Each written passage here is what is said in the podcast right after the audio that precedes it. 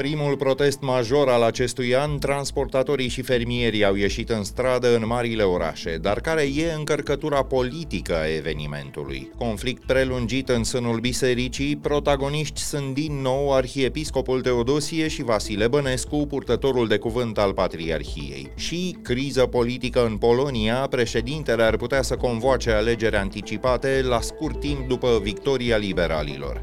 E miercuri 10 ianuarie, ascultați știrile zilei de la Recorder.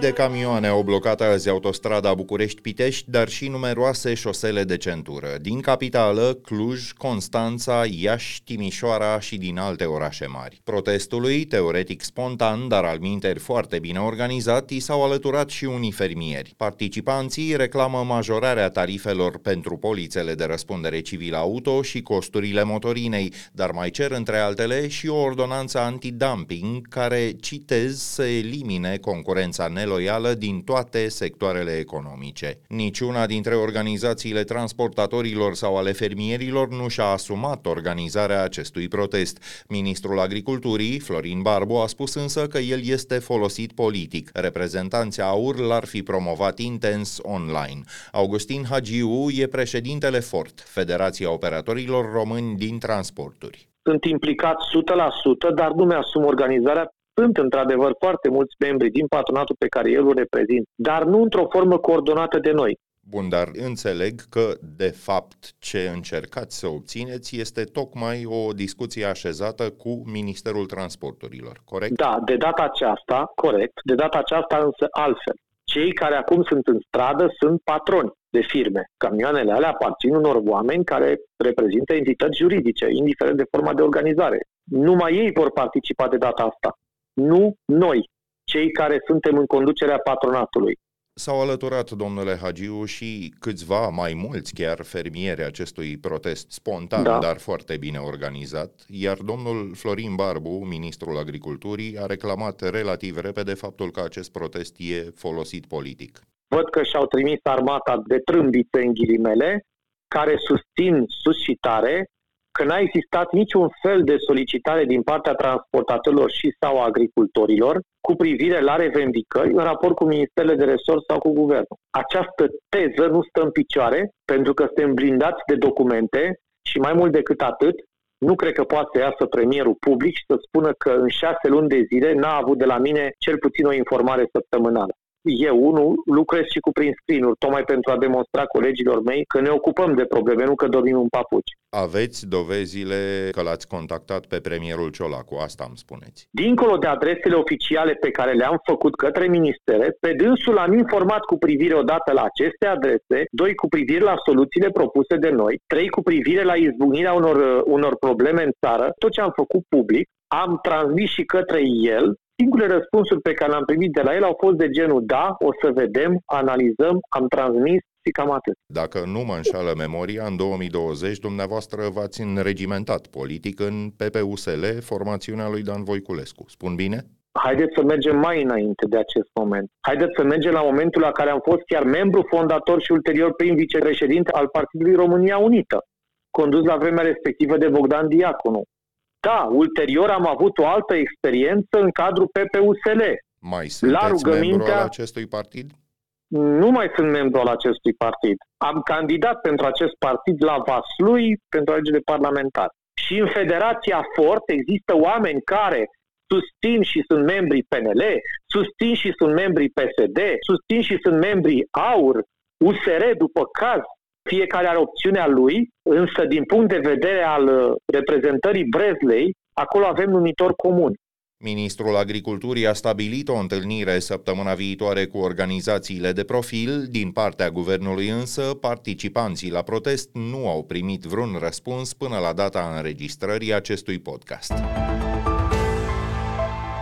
O companie foarte bine conectată politic s-a retras oficial din cursa pentru un contract de 27 de milioane de euro cu primăria sectorului 3 din București. Firma Gab Pavolux a renunțat în urma unor articole publicate de site-ul g4media.ro. Ea a încasat totuși 250.000 de euro printr-o procedură de atribuire directă. A livrat mâncare mai multor școli din sector. Deținută în acte de un fotomodel din Dubai, Gab Pavolux e controlată de o familie docuzată Ghir cu numeroase legături cu premierul Ciolacu și cu primarul sectorului, Robert Negoiță.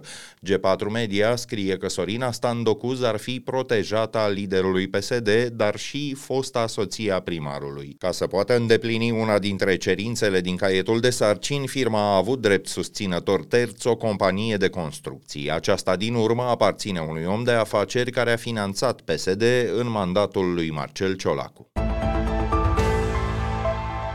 Compania Metrorex a încasat 16 milioane de lei din reclame în ultimii doi ani, dar e foarte discretă în privința felului în care folosește banii. Site-ul pressone.ro a aflat că numărul campaniilor de publicitate din această perioadă a trecut de 540. Solicitată să publice cheltuielile defalcate, societatea a refuzat să o facă pe motiv că asta i-ar putea afecta încasările viitoare. Destinația banilor ar fi cheltuielile de exploatare, însă Metrorex nu intră nici în această privință în amănunte. Presoan constată că, între altele, la metrou au apărut în ultimii 5 ani reclame la jocuri de noroc și la alcool.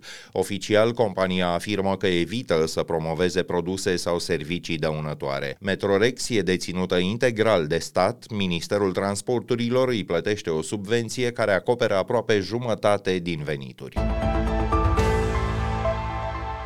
Fostul ministru de interne al Poloniei, Mariusz Kaminski, a intrat în greva foamei din cauza că a fost reținut de poliție împreună cu unul dintre colaboratori. S-a întâmplat chiar în Palatul Prezidențial, unde cei doi s-au pus la adăpost după o ceremonie găzduită de șeful statului, Andrzej Duda. O instanță din Varșovia îi condamnase anterior la doi ani de închisoare pentru abuz de putere. Deși decizia e definitivă, Kaminski nu o recunoaște și nu vrea să renunțe la mandatul de parlamentar. Ambii politicieni fac parte din Partidul Conservator Lege și Justiție, aflat până de curând la putere. Președintele Dudai grațiase încă din 2015, ceea ce le-a permis de altfel să ocupe funcțiile de demnitar. Alte instanțe au redeschis însă procedurile la adresa lor. Premierul Donald Tusk a calificat situația drept incredibilă, el a ajuns în funcție promițând că va îndepărta din instituțiile cheie persoane numite din rațiuni politice de fostul partid de guvernământ.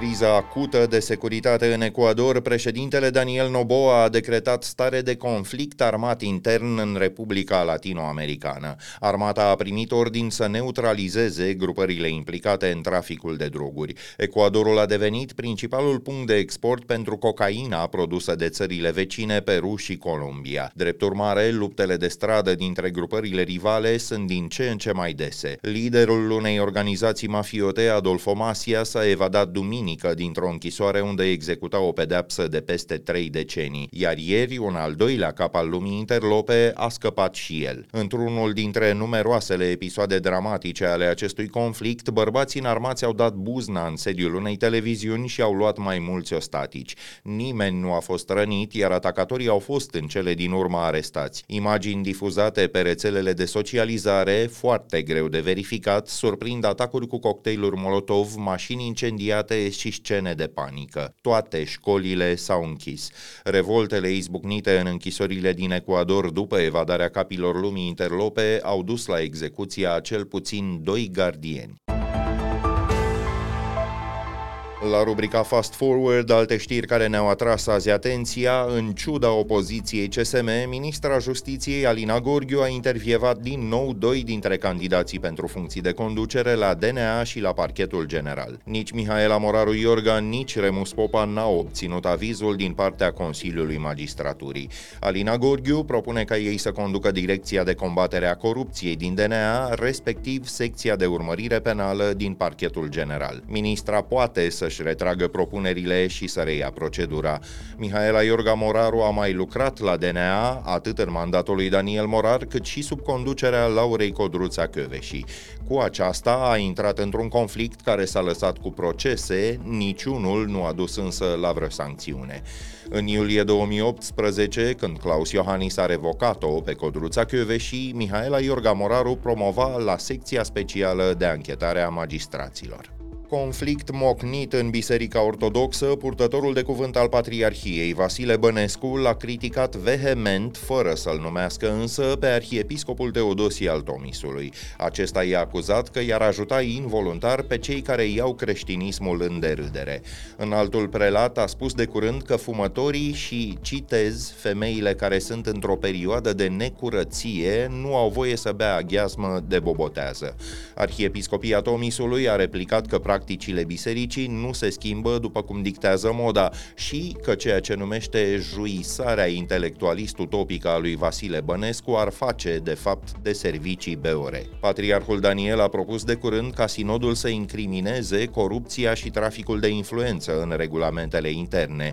Patriarhia vrea să înființeze și o instituție internă de control, prin care episcopii corupți să poată fi sancționați, lucru în prezent imposibil.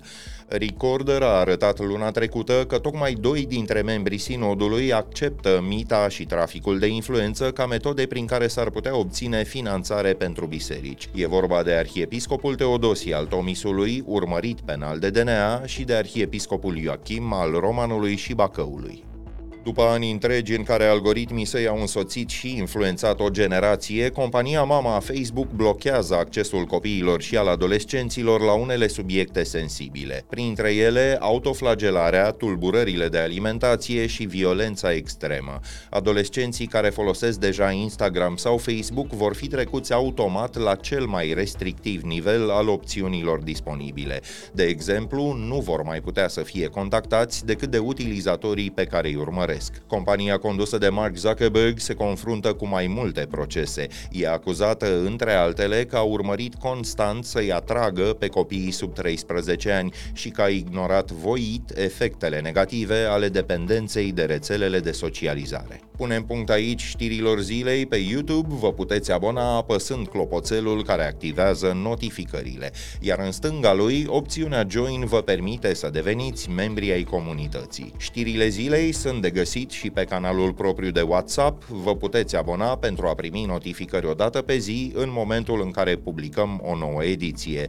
Iar despre anchetele și reportajele noastre puteți afla de pe canalul de WhatsApp al Recorder. Ne auzim din nou mâine seară. Sunt Filip Stan David, toate cele bune!